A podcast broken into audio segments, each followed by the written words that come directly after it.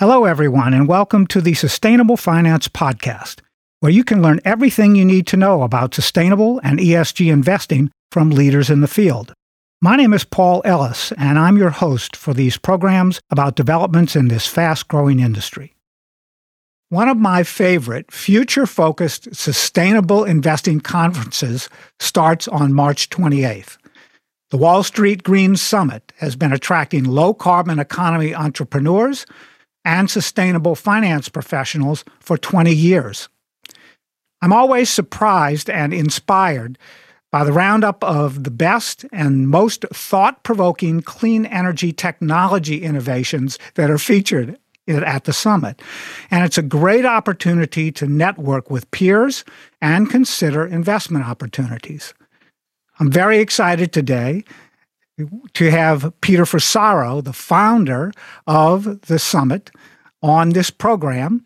And we're going to talk about the 21st Annual Wall Street Green Summit. Again, starts on March 28th. Peter, let's talk about this year's program agenda and who's on the speaker lineup. And a question that came up in our dialogue about getting ready for today's program is that, are carbon markets are carbon markets dodgy? So we'll get to that question in a few minutes. Hello, Peter Fusaro, and welcome back to the Sustainable Finance Podcast. Hi, Paul. It's a pleasure being here. Yes, I'm very glad you could join us today. I know that there's going to be a lot of promotion ahead of the summit going forward, and we'll be part of that. Peter, you have run the Wall Street Green Summit for 21 years now. What do you see is the biggest change over that period of time, or what changes? Maybe that's a better way to think of it. And what's the focus of this year's summit? Well, we've always been the event where we invite practitioners and solution providers to share their expertise and knowledge with the community. And over these 20 years, we've had 7,000 people attend the summit, both in person and virtual. And the key is that we've seen ups and downs in carbon markets. For the first 10 years, there was a lot of topicality. We had expert speakers, exchanges, brokers, a whole host of people. And then when we didn't get legislation in the United States in 2010, that kind of died. So I've seen the carbon markets basically go sideways to nowhere until last March. And then I started getting the phone calls again. And I've gotten a tremendous number of inquiries and phone calls about carbon, carbon trading, carbon credits, et cetera. But I decided about 6 months ago, because the conference is very thematic, what major themes do we want to push for 2022 and beyond? The first is ESG investing. We think it's time for folks to focus on ESG. My contacts, who are mostly DC lawyers, think that we'll see SEC regulation of corporations on ESG and probably carbon within the next 18 months. It's not going to happen as fast as people think. And I used to work as a policymaker in DC, and just let me explain how it really works. When you do a notice of proposed rulemaking for a new rule, there are public hearings, written comments, quite a bit of analysis done, and then you issue a final rule. This is such a contentious issue that it's going to take the next 18-month runway to get the final rule, but it's coming. So that has galvanized ESG investors. I've been getting a lot of phone calls since last September on sustainability reporting, ESG metrics, ESG scorecards, et cetera. So I've actually set up advisory in that area with a number of new advisories that can highlight that kind of work. Secondarily, as I mentioned, carbon calls started coming in last March. I have seen every major carbon platform be funded in the last 10 months, be it Climate Trade in Valencia, Spain, or Moss Earth in Brazil, or carbon accounting such as Persephone. All of these have been funded and even more to come. So I'm seeing a lot of interest in carbon credits and a lot of confusion about carbon credits. And so thematically, the first 2 days of the summit are focused on ESG investing and carbon markets and credits, including nature-based solutions. The last 2 days, we pivot more into clean energy, into climate solutions, through innovation, those type of topics. So what you get is a pick and choose event where you don't have to sign up for the whole thing. Each day is only $25, and you can pick the sessions you want to look at on Zoom. But basically, what I try to do is get very topical, get the best practitioners that I know. And this year, we've globalized it even more. We have speakers from South Africa, Namibia, Singapore, France, Israel, Brazil, not just the US and Canada. So it's a much more international event. I never plan on going back to in-person because you can reach more people through media and touch more people's lives. So, Peter, this is going to be a really exciting summit this year. And let's share your perspective or opinion on carbon credits with our audience. First of all, are the carbon markets dodgy, as some people say? And secondly, what's the need for carbon credits? Can you explain how they're created and why they're important today? Well, having worked on CDM, Clean Development Mechanism projects under the Kyoto Protocol, having been involved in AB 32 implementation, which is the climate change law in California, and having been active in teaching people about carbon trading and finance in Mitsubishi Research Institute in Tokyo, Swiss Finance Institute in Geneva, and all over the US and Canada. This is real and material. And yes, there are going to be some bad actors and some outliers. But what you have today are two markets. You have the compliance market, which is now in 65 jurisdictions globally. That's a cap and trade market or a carbon tax market. And then you have the voluntary markets. The voluntary markets have been quite small, but what has occurred there is we've seen a shift to too many credits to not enough credits. And that has had an impetus on pricing, or things like nature-based solutions have tripled in value in 6 months. And my own opinion is because corporations globally will not be able to innovate fast enough to reduce their carbon footprint to net zero by 2030, they are going to be major buyers of credits. And because of that, you're seeing corporations line up to purchase credits, get access to credits, have options on credits. And we're seeing a market sizing of the voluntary market alone at $95 to $100 billion by 2030. And it, as I mentioned, just passed $1 billion September 2021. So that's 95 to 100x increase. Now, I'm not worried about dodgy credits, greenwashing. If you do these things properly by best carbon financiers and project developers, you go through a process called verification, validation, before you even issue credit. So there's a process. Some of this can take 2.5 years. Those that are looking at blockchain solutions for carbon tokens are trying to shortcut that. You can't really shortcut that. So all I can say is buyer beware. If you buy dodgy credits, they could have no value. And you're talking about major corporations that are going to be focused on the E of ESG, that's environment. And that's going to be in the US and material on the balance sheet in 2023. So you're going to see a tremendous surge of credit buying by corporations to offset their carbon footprint. As I've seen corporations adapt to climate risk, they are doing operational efficiencies, but the innovation takes a long time, and we won't even get into net zero by 2050. So it sounds like in the ramp up to clean energy technology scaling on a global basis, we're going to struggle to get to the targets for the 2015 Paris Accord agreement. And we're also going to need things like carbon credits and a market for carbon credits as part of that process. Can you give us a brief explanation of, okay, I'm a company now and I know that I need carbon credits in order to stay in a regulatory trajectory that makes sense for the long term. How do I actually go into the market and purchase the credits that are going to be the best for my firm? Is that an issue? Are they all similar in nature? How does that work? No, there's no one carbon price. I noticed that the ICE exchange in December announced there'd be a global price for carbon. That's ridiculous. There can never be one price for carbon. Why is that? Because you're combusting fossil energy in different jurisdictions. You have different fuel mixes, different geographies, et cetera. So that's the first problem. I want to reiterate, there are two markets here. There is the compliance market. So in the EU ETS, those credits are allocated by government. And the idea of allocation is you start reducing those allocations so the price goes up. The price in the EU has hit almost $100 a ton. Similarly, in California, you have your other big market, a compliance market. California adapted to climate change risk.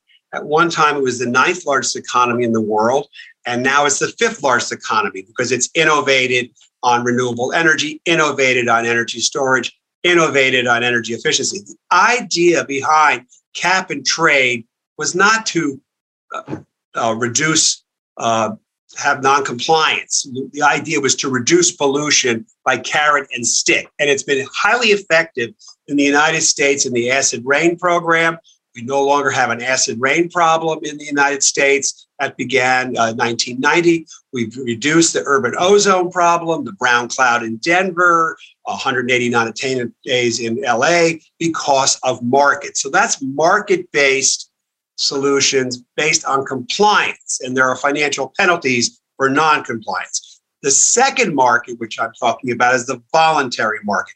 There's not enough credit generation in the compliance markets to meet, let's call it Fortune 10,000. There's just not enough. And therefore, there's going to be major buying of what we call carbon offsets. For example, I was a member of the Chicago Climate Exchange. I was on the Trading and Markets Committee. I have offset my carbon footprint for 40 years. I have bought credits mostly because of, at that time, a lot of air travel and knew how much carbon I was using, about 22, 24 metric tons a year. I've reduced that quite a bit since then.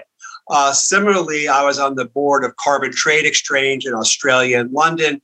And so those are exchange vehicles. What you're now going to see is a pivot into the voluntary markets as well as the compliance markets. Who are the major players here are what we call the environmental brokers, the Evolution Markets, the Element Markets, the TFS Energies. These are the companies that broker trade between major corporations and carbon providers. This is expert. This is not something that amateurs can do. You need folks that know how to vet, validate, verify what you're buying. And particularly for corporations who are very wary of an environmental black eye, they're going to want the highest quality credits under the most rigorous standards. And they are today Vera and the gold standard. They do exist. There's also a task force in the UK with 250 players to try to harmonize the voluntary markets. But realistically, the train has left the station. It's already started. And as I said, demand is rising. Corporations are looking at the E and ESG. And this will be material on the balance sheet. Great. So there are going to be a number of different ways, and in both the mandatory and voluntary markets, that companies are going to be able to acquire carbon credits. You've mentioned in the discussion so far a couple of different approaches to creating these through nature-based solutions, through biodiversity credits is another way that I've heard about. And what is it about carbon as a direct energy source? For example, blue carbon. I know there are various shades of carbon as we move towards carbon as an energy source. How is all of that going to commingle with the carbon credit markets? Well, the nature-based solutions are very important. If we did not have forestry and if we did not have oceans, which are both natural carbon sinks, our carbon footprint would be 52 billion tons a year. Instead, it's 38 billion tons. So REDD+, avoided deforestation and reforestation, is a very important change. And that was led by California. Ironically, 10 years ago, the EU did not like tree planting. So we need to plant trees. We also need to plant trees on those forests that have been destroyed by these horrible forest fires we've seen in Australia, Siberia, California, et cetera. So there's a tremendous opportunity to replant trees, what I call distressed assets. The carbon's been released in the atmosphere. It's now time to put more trees in the ground. So that's the first. So forestry, also protecting indigenous peoples, looking at the entire ecosystem is one. Biodiversity is a little late to the game. I'm working with a gentleman in South Africa, Simon Morgan, who will be speaking from Stanford University on the first biodiversity credits in Africa. We've lost about 80% of rhinos, hippos, elephants, and tigers in sub-Saharan Africa. And that's due to poaching. So my attitude is you need to have a price on everything in natural capital. You need to have a price on water. You need to have a price on trees. You need to have a price on animals. And the only way we're going to get to preserve biodiversity is to start putting that in the pricing model. So there's one school of thought that these credits would stand alone. I think that's too pure. I actually think they should be commingled with existing carbon projects, so they'll have a higher market valuation. But biodiversity credits are coming. They're going to be global in scale. There's a lot of new players like Air Carbon in Singapore that are already looking at these markets. They're going to be futures contracts and OTC contracts. So that's occurring. The blue carbon I'm referring to is actually water. It's mangrove trees, it's kelp beds. It's really using the nature of the oceans to preserve species, to replant so-called forests like kelp beds. That's a smaller market, size of maybe $1.5 billion by 2050. But as I said, you've got two sinks, trees and water. And we need to really start thinking more ecologically. I have a couple of speakers that are going to talk about saltwater agriculture this year. Yes. So what I do at my event is I destroy it every year to bring in new topics. These topics weren't here last year, folks. So everything you get is brand spanking new and cutting edge, because you need to use your mind to solve the problems. And these are folks that are expert in everything that I'm talking about. I'm not the expert in everything. I just assemble folks. And what we're up to is building the Wall Street Green Summit community. So next week, we are actually launching new technology where people can actually gather and before and after the conference to talk to speakers, to talk with other folks.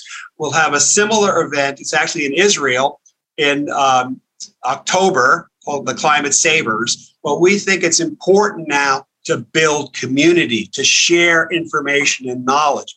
Otherwise, if it's siloed in the corner office, we're not going to get to the promised land. The promised land is that climate change risk is real and material. It is evident. The better news I heard today, or read today, there are now 2,100 climate journalists around the world. That's a big deal. About 2.5 years ago, we have something in New York called Climate Week, and I bumped into one of the journalists, and he was telling me, well, we're messaging Climate Week for this week. I said, yeah, but that's not the whole year. Right. So now we have climate desks at publications around the world. This is a big deal because that's part of the equation is the messaging. I focus on the second part of the equation, which is the solutions. Every single person at my conference is a practitioner. There are no government bureaucrats. There are people that are actually in the trenches solving these very big problems. And many years ago, when I was working on trying to get cap and trade legislation through at their federal level, people were telling me, well, it doesn't track election cycle. Well, you can't see the emissions. And that's true. Those things are true. But the better news out now is that there's tremendous focus on climate risk, be it forest fires, droughts, the ocean currents slowing down, Antarctica and Arctic ice flow, water runoff. It's the very extreme weather patterns we're seeing. All of these things were predicted.